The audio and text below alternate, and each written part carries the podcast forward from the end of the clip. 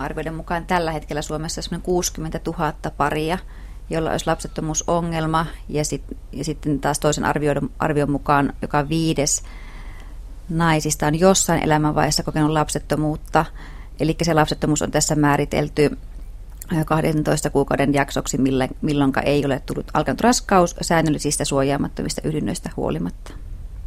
Kun seuraa mediaa ja kuuntelee keskusteluita, niin lapsettomuudesta puhutaan nykyään paljon enemmän kuin vaikkapa vielä kymmenen vuotta sitten. Onko se mm. niin, että se on aihe, josta nyt uskalletaan ja rohjetaan puhua, vai onko lapsettomuus yleistynyt?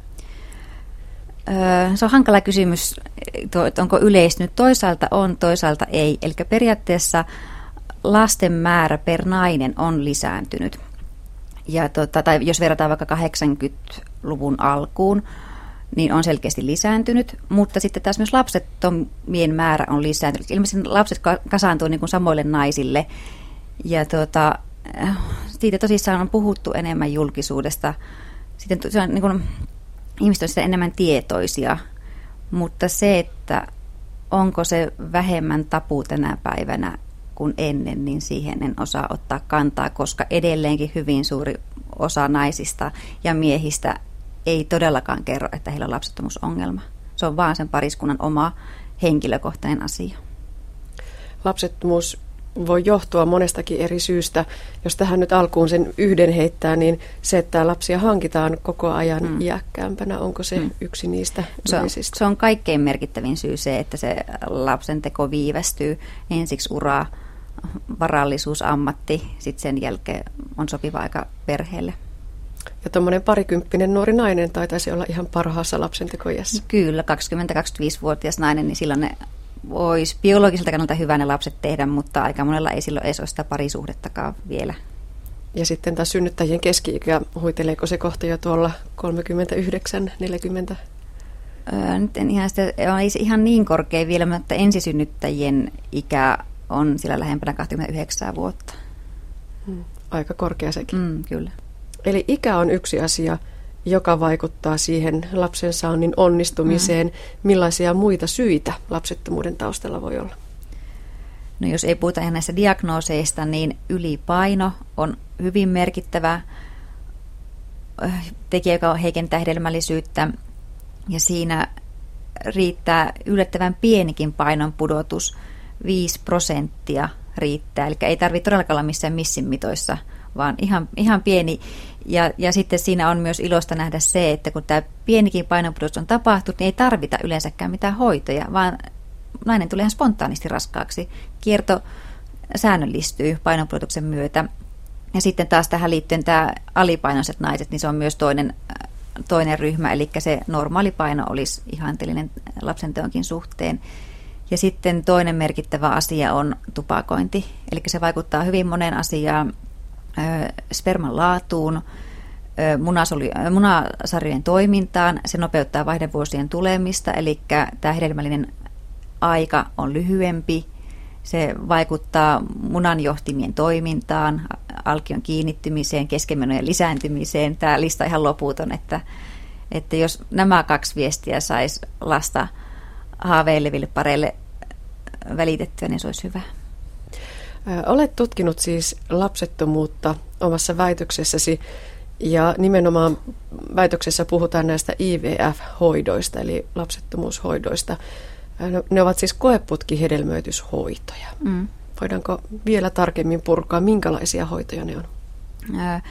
Siinä on tarkoitus stimuloida naisen munasarjoja tuottamaan useita munasoluja kerralla, kun normaalisti kuukautiskerrossa tulee yksi munasolu, niin tässä hoidossa stimuloidaan hormonein, että ne tuottaa useita munasoluja, ja kun se stimulaatio kestää noin reilu 10 päivää, niin, niin sen jälkeen munasolut kerätään neulan avulla ultraääniohjauksessa, ja samana päivänä mies on toimittanut siemennesten näytteen, ja sitten nämä munasolut, tai siittiö hedelmöittää munasolun, ja näin syntyy sitten alkioita ja, ja parin päivän päässä tästä munasolukeräyksestä tämä muodostunut yksi alkio, yleensä yksi, joskus harvemmin kaksi, siirretään naisen kohtuonteloon ja pari viikon päästä siitä tehdään sitten raskaustesti.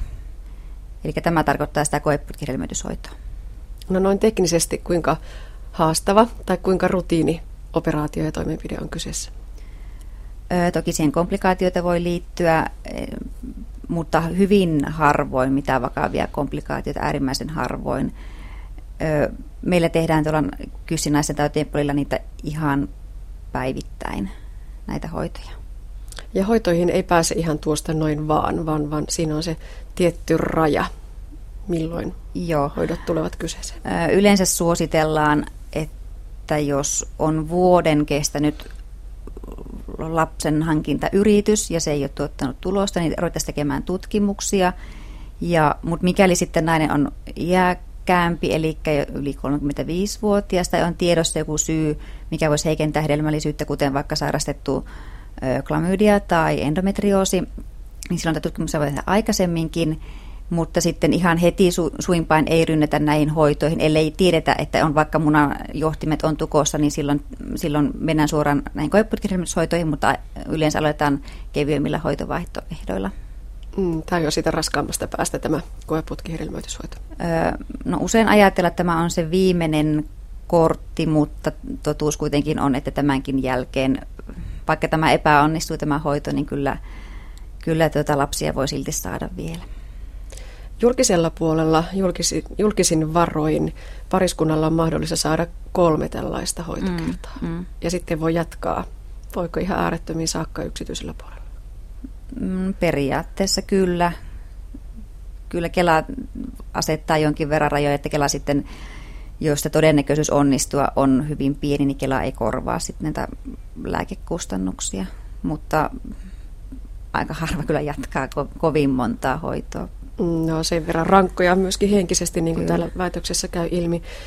Olet siis kasannut nyt tietoa siitä, että minkälaiset onnistumismahdollisuudet näillä pariskunnilla on ollut IVF-hoitojen jälkeen. Millainen tarve tällaiselle tiedolle on? No se on ihan ensimmäinen asia tietysti, mitä pariskunnat kysyy, kun he saavat tätä infoa tästä hoidoista, niin totta kai se kiinnostaa, mikä on onnistumistodennäköisyys. Ja Terveyden ja hyvinvointilaitos THL kerää vuosittain tietoa näistä hoitokertakohtaisista tuloksista. Siitä on hyvin tietoa selvillä tarjolla, mutta tuota, sitten se todennäköisyys, mikä on, mikä on saada lapsi, kun pariskunta aloittaa hoidot, niin semmoista onkin vähemmän tarjolla sitä tietoa. No voiko nyt tähän heittää jo lukuja ja numeroita? Mitkä ne on ne todennäköisyydet? Meidän tutkimuksessa tuli ilmi, että karkeasti ottaen puolet hoidot aloittaneista naisista tai pareista saa lapsen, ja tuota, mutta uskoisin, että tämä luku olisi suurempi, mikäli pariskunnat jatkaisivat sinnikkäämmin edes siihen kolmeen julkisella puolella tarjottuun hoitoon. Ja sitten käy myöskin niin, että nainen tulee raskaaksi hoidosta huolimatta. kyllä, näinkin onnellisia kyllä ihan ehdottomasti on. Mm. Palataan vielä sitten tänne hedelmöityshoitojen tuloksiin. Kirjoitat tällä väitöksessäsi, että se lapsettomuuden syy vaikuttaa tulokseen. Eli mm. periaatteessa se, mikä siihen lapsettomuuteen johtaa, niin myös sitten vaikuttaa siihen, että mikä se lopputulema on. Kyllä. Esimerkiksi no tuossa meidän tutkimuksessa vaikea endometrioosia sairastavilla naisilla, niin ne tulokset heistä noin hieman yli 40 prosenttia aloittaneista sai lapsen, kun taas sitten munasarjan monirakkula-oireyhtymää, niin yli puolet sai lapsen. Ja sekin on hyvä tietää pariskunnan, kun tulee ja tietää, mikä se oma, oma tuota diagnoosi on, niin sitäkin voi jo vähän peilata niihin hoitotuloksiin. Mm, kyllä, kyllä. Ja, ja siinä voidaan jos on hyvin, hyvin vaikea vaikka endometriositilanne, niin voidaan joskus harkita sitten kahden alkion siirtoa esimerkiksi, kun normaalisti pidetään se yksi alkio. Sen me tiedämme ennestäänkin, että nämä IVF-hoidolla alkaneet raskaudet ovat tarkemmin seurannassa kuin niin sanotut normaaliraskaudet. Kuinka paljon riskiraskaampia ne ovat kuin normaalit? Itse asiassa tällä hetkellä heille ei tarjota mitään erityistä seurantaa, eli he ovat ihan kun raskaus alkaa, niin he ovat ihan, heitä seurataan niin kuin muitakin, muitakin raskaana olevia naisia, mutta on totta, että heillä on suurentunut riski ennenaikaisuuteen, lapsen pienipainoisuuteen esimerkiksi. Tiedetäänkö siihen mitään syitä? Siinä on useitakin syitä. Se johtuu osaltaan siitä lapsettomuudesta itsestään. Eli jos nämä samat naiset saavat ilman hoitoja tulevat raskaaksi, niin niihinkin raskauksiin liittyy kohonnut ennenaikaisuuden riski, Mutta sitten jonkin verran se voi myös liittyä itse tähän hoitoon, stimulaatioon, näihin soluviljelmäolosuhteisiin. Tuossa viitattiinkin jo siihen, että sanoit, että jos pariskunnat jaksaisivat jatkaa sinnikkäästi hoitoja mm. loppuun saakka, eli edes sen kolmen hoitokerran, mm. oliko se yllättävää, että tässä väitöksessä tuli ilmi, että melkein joka kolmas keskeytti hoidot? Sinänsä yllättävää kyllä, että se on noinkin suuri luku, mutta toisaalta sitten kansainvälisesti on aika samanlaisia lukemia tullut, että ei niin poikkeuksellinen tämä tulos ei ollut. No minkälaisia syitä siellä on, että hoidot jäävät kesken? Ihan ylivoimaisesti suurin syy on se, että se hoidot on aika, hen, aika raskaita henkisesti. Et siihen hoitoihin ladataan niin paljon odotuksia, ajatella, että se on tosiaan se viimeinen kortti ja sitten jos se raskaustesti on negatiivinen, niin ainakin tilapäisesti maailma romahtaa, niin pelätään, että, että, en, että me ei uskalleta enää kokea uudelleen tätä pettymystä. No minkälaisia on ne tilanteet siellä, siellä tuota, kun, kun tehdään hoitoja ja eletään sellaista valtavaa onnentäyteisen odotuksen ja, ja sitten karvaan pettymyksen hetkeä? Joo, kaikkein jännittävin vaihe tosissaan on se raskaustestin tuloksen odottaminen. Toki ja sitten ehkä toisena tulee se, että kun saadaan tietää se munasolumäärä, että miten se stimulaatio onnistuu, montako munasolua tuli, mitenkä ne al, äh, montako alkioita muodostui, niin, ja minkä laatuisia ne alkiot on, niin ne on kyllä hyvinkin jännittäviä hetkiä ja se toivo väkisinkin tahtoo nousta siihen, kun se raskaustesti lähestyy. Vaikka ehkä tahto ei tahtoiskaan, niin sitä rupeaa jo miettimään vauvan huuruista tulevaisuutta. Ja sitten jos se on negatiivinen, niin se on ihan ymmärrettävää, että se on, pettymys on ihan valtaisa. Eli se melkein joka kolmas keskeyttää hoidot, mutta loput käyvät loppuun saakka. Mitä sen jälkeen? Jos hoito ei ole onnistunut, niin, niin noin, tässä meidän tutkimuksessa oli ilmi, että noin kymmenesosa hakeutuu adoptioprosessiin, joka sekin on pitkä. Tällä hetkellä jonot on aika pitkä adoptio lapsen saamiseksi.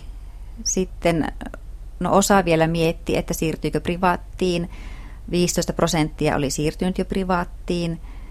Ja sitten noin neljännes oli siinä vaiheessa oli meidän tutkimuksessa tehnyt päätöksen, että tähän loppui meidän hoidot. Ja siihen lapsettomuuteen sitten ajan myötä sopeudutaan, mutta olet tullut siihen tulokseen tässä tutkimuksessa, että aikaa se toki vie.